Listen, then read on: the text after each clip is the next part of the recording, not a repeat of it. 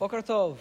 We are on Mizmor Het, the eighth Mizmor, correct? We're not, we did seventh Mizmor yesterday. What, what are the, the themes that we've been seeing in Tehillim so far? What are the themes? What is David HaMelech, or the author of these, of these Mizmorim, what, are, what has he been saying? With eloquence, he says the, the, the whole that the Yeah, the number one theme that we've seen a lot that I, I personally like is that the pit that the Rishaim dig for other people, they fall in. they will fall into themselves. What else?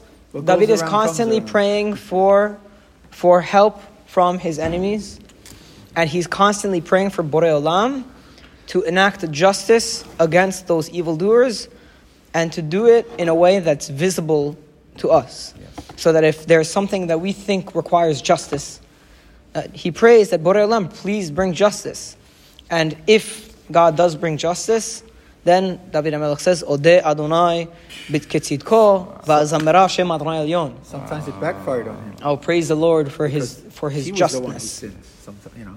Yeah, well, of course. That's it. If you look in the uh, books of. Okay. By the way, something I realized is that it's very, very, very enjoyable to learn the Tehillim with the book of Shemuel. Yes. Because you see, on, on one hand, the distress of David and all he went through, and his character. On the other hand, you see the, the Tehillim and the songs that he wrote throughout that, those experiences. It's a very, very, very nice thing to do. Also, it's very, um, you'll see in, in the next chapter, for example, it's going to say, Natseach al Mut Laben. It says Lamatseach for somebody on the death of Laban. So, so who's Laban? So Laban is this enemy from Shemuel in this chapter. Or another opinion says, no, it's this enemy from Shemuel in that chapter. And you see a lot of references to Shemuel. So that's just a plug for the Navi podcast. We're, we're moving ever since Slichot ended. you're going fast. We are moving again and we're doing every day consistent. So I highly recommend you join that podcast. Okay. Psalm 8. Lamnatseach ala gitit mizmor David. For the chief musician to conduct, of course, al hagitit. Now, what's gitit? Another type of instrument. They have so many different. Yeah, ones. there are different types of instruments. So the gitit is a type of instrument, or it could be. It, it's always uh, there always two interpretations, or it could be like a melody, type of melody called the gitit melody. Mizmor David, a psalm for David. You have to learn to use all of these instruments. Rabbi. I know the problem is I'm actually very bad with instruments. instruments, I don't know any. melodies. You know, but the instruments, make sure that you I don't know any. because soon. Maybe- maybe- soon, soon you have to be there. Oh, no, no. Either I'll be in, in the Yir Miklat uh, for, or I'll be in the on the singing side. Just Yes, avoid, just avoid the. Lamatziach Mizmor Shir, you'll be the Yeah, that would be, would be the shir, exactly. Okay, pasuk two. Adonai Adonenu ma'adir shimcha b'chol haaretz asher tenah hodecha al hashamayim. Lord, our Master, how great is your name in all of the land, that you've set your glory in the heavens. Now, the way he's speaking, you could tell what is he about to praise of Borei Olam. So this this mizmor, to be honest, is more of a praise of Borei Olam and a meditation and a a uh, a uh, pondering of man's place in the world. Okay, it's a very deep mizmor. Actually, it's, it has some beautiful psukim in it. Some of the most uh, famous psukim. So he says, How great is your name in the whole land that you put your glory in the heavens. Now, what does it mean that you put your glory in the heavens? But for us is between the angels, between everyone. So we will see. First, yeah, the, the peshat is that because that's where God, that God's abode is. It's in the heavens, quote unquote, or, Or, or maybe he means like on the Shemayim, it's like whatever encompasses, like the, it's the world. so. Yeah, it's something like. It, what I'm trying to focus is on the fact that David HaMelech is now appreciating Borei Olam through looking at the natural world. Oh. Okay, and we're going to see that in the in the next So the majestic part is probably. He's looking at the majesty of the heavens and he's saying, Wow, your glory is in the heavens. You know, I, I do this sometimes when, we're, when I'm walking with my fiance at night. You, it's very, very, it's, it's something that you should do. I recommend it. Whenever you see like the sky and you notice that it's a clear sky, stop for a And second, a full moon. stop for a second, get very quiet, and just look at the sky for three minutes and meditate on it. And you'll see, and you'll be able to really, really, really experience something supernatural. If you just look for Borei And Olam simple. and appreciate. For example, we were, we were walking on um, so we were walking on like a thing. There was like a, um, a marina where it was like, Boardwalk. was on the water. No, it wasn't a boardwalk. It was like we were in the water, right? And then On a pier. it was it was like sunset, and the water, you could see where the water stops on the land on one side, and you could see like this, the short little waves. Then you could see all of the forests in the distance, and you could see the sun setting and the clouds, and all of them turned purple. And you're saying, we, we take an artist who can only imitate what we're looking at right now, and we, and we buy their painting for millions of dollars. This But now live, live painting. we have a live show of the painting. So imagine you, you were to have this. You'd have to, you know, they can make like an NFT out of this uh, this, this, is this priceless, experience. And you'd sell. is uh, they're gonna go crazy. So so um, so it's just something. uh, right. Make an NFT out of life They experiences. ju- just, So- just, just resold an, a, a, a, a, a little painting that was ripped into pieces. Again, No, so that's something I, I, I I'm not, I'm not saying that to talk about how like uh, the, the romantic evenings we have. I'm, I'm talking about the ability to look into the heavens and experience Borei Olam's greatness, and I think that's what David is doing in this mizmor. מפי עוללים ויונקים ייסדת עוז למען צורריך להשבית אויב ומתנקם. Out of the mouths of the small children, Olelim and Yonakim are like the suckling babies. Yes. You know, the small children and the babies that are nursing. Isadta oz, you've founded strength. Leman sorerecha, against your naysayers, against your foes, who are the people who, enemies. yeah, and this means more, the enemies here are probably referring to people who deny God's creation of the world or deny his existence. Uh, Leman sorerecha, uh, uh, umitnakem, to stop the enemy and the avenger. So the pasuk is a little bit cryptic. He uses the children and the suckling babies as proof against the people who don't acknowledge God's greatness and creation of the world.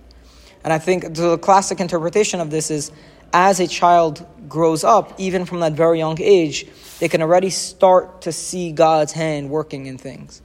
So the, the even, even the little child who can barely recognize and barely speak, even he already can start to appreciate God's greatness and be the, the opposing force against those who are going against God's greatness and saying God's not great. The other thing you could say, uh, uh, um, which I think is a nice interpretation, I, I don't know where I read it, is that um, the ability for the child to be born from the mother and to nurse But but by itself, it's by it itself it is, is calling out to the glory of God. She doesn't This have. is- she doesn't have the milk biggest miracle. the baby's the second the This baby's is the. Right? biggest miracle. That, that Wow. miracle of having of the child being able to live off of the mother and and in a way that the mother four months prior could not do. Uh, I don't know when the mother starts um, producing milk, but Right when the baby's it, born. it, it happens. not It happens at the perfect time, and it's so it's so beautiful. It's so beautifully done the way Borei Olam made it happen.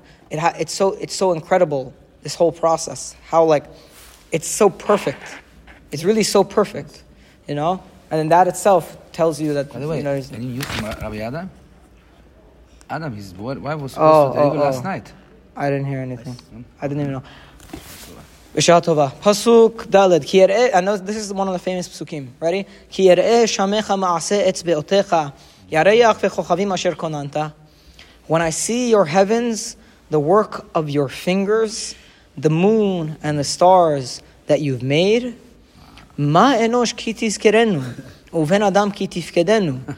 I think what is a man, or what is the mortal man, or what is mankind that you think of us, or that you remember us, or people that you take them into account. Ma enosh adam ki. Who is the man that you even recognize us and people that you will take us into account?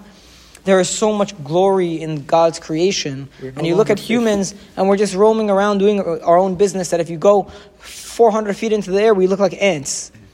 We're not. Fish. We're- we're not nothing. little fish anymore. Right? We're, we're Not even ants. Not even ants. We're, we're little nothings. But yet, We are invisible. but yet, pasuk vav, "Vatechasreu me'at me'elohim." But you didn't just ignore mankind.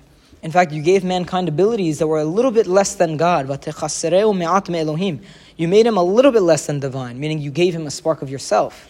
So you did recognize him. because we could create. in Meaning, God, way. God could have given the the uh, the um, Etzelem Elohim. He could have given it to something great. He could have given it to gigantic whales. He could have given it to the sun, the moon, the stars, other other creatures, other things that are more gl- glor- uh, glorified and grand.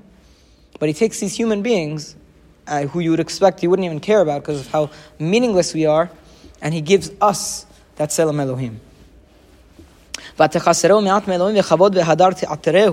You've made him a little bit less than the vine, crowning him with honor and glory. And then an you angel. did more than that. And then you made him ruler. You helped him be Moshel. That's how the word is read. Tamshileu means you made him Moshel. You made the human beings Moshel, which means to lead or to rule over, over all the other creatures, the, the things of your hand. Kol shata tachat raglav. Everything you placed under his feet. Wow. Isn't this a beautiful meditation on, uh, on, on man's place in this world? How, We're right under God we shouldn't be because we, we're like nothing. You know, you look at the world and the but glory Hashem of the world. Really but God really put us, give us this respected position in this world. Yeah, exactly. He's, he, he's dividing up his own honor. And by the way, if you want to see the, the real brilliance of this, is that what, why are we able, why do we have the ability to put all of the ma'aseh, uh, the creations of God under our feet? See Pasuk 7. You put uh, you, you made him ruler over the works of your hands, and you placed all the things at his feet. Because we could create weapons. Wh- Why are we able to put things under our feet? Because he gave us the intelligence, which is the Tselem Elohim. The divine intelligence that we have, that Tselem Elohim, that godly spark, is what makes us able to rule over the rest of the creatures. That's it. That's what makes us we so special. intelligence. We can speak. That intelligence allows us to maneuver around all other creations of God. And, and what do we rule over? Pasuchet, sonev, alafim kulam, sheep and cattle, ah. vegam ba'amotzadain, all the animals of the field. Sipor shamayim udgayam, the birds of the air, the fish of the sea, over or chot yamim, whatever crosses the deep waters. Adonai Adonenu. Now, once you realize how lucky we are and how God's creation is so great, yet we are only a little bit less than God. Adonai Adonenu ma'adir shimcha b'chol. Lord, our Master, how mighty is your name throughout the land. Baruch Adonai. Amen. Amen. Amen.